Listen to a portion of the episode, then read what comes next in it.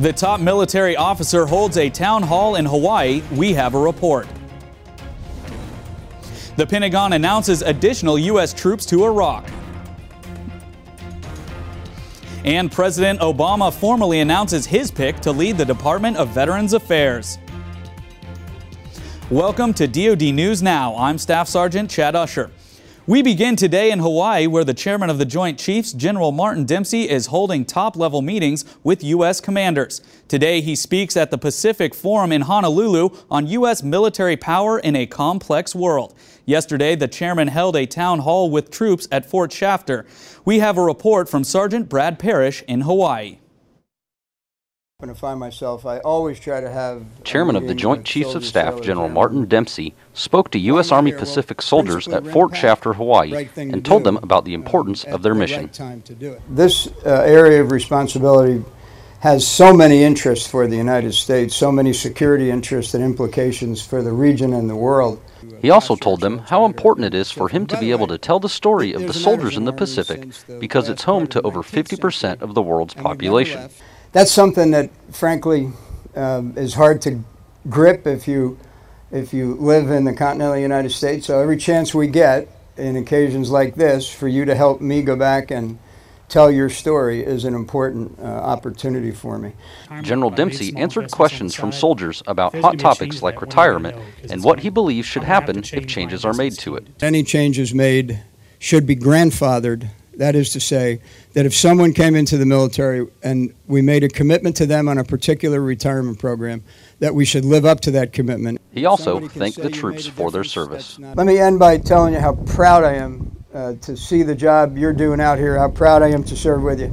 Army Sergeant Brad Parrish, Fort Shafter, Hawaii. Stay tuned to DoD News for more on Chairman Dempsey's visit to Hawaii.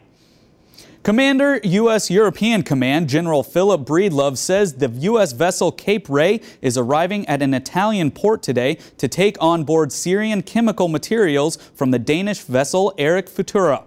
Once the transload is complete, Cape Ray will head for international waters to begin safely neutralizing the materials using its deployable hydrolysis system.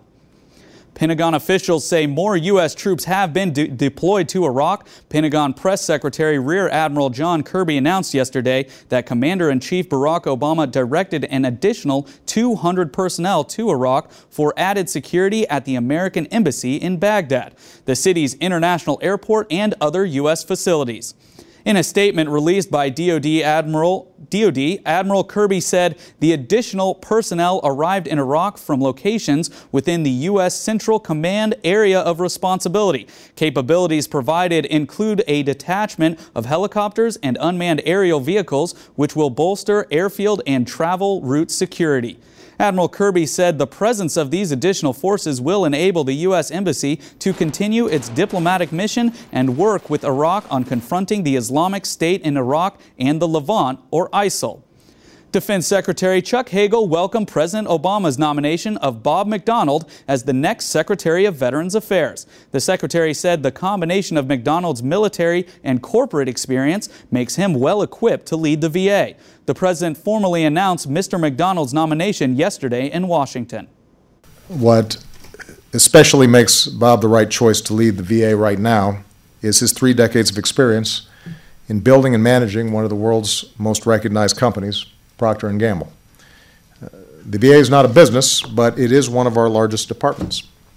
Some 340,000 employees working in more than 1,700 facilities serving nearly 9 million veterans. McDonald's nomination will have to win approval from the Senate.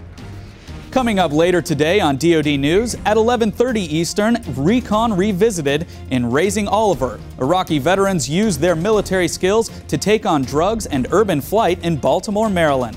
At 1400 Eastern, we'll go live to the Pentagon for a briefing from Pentagon Press Secretary Rear Admiral John Kirby. And that's it for this edition of DoD News Now. For more news and information, check out the DoD Facebook page and watch for us also on Twitter. I'm Staff Sergeant Chad Usher. Keep it right here for the latest in DoD news.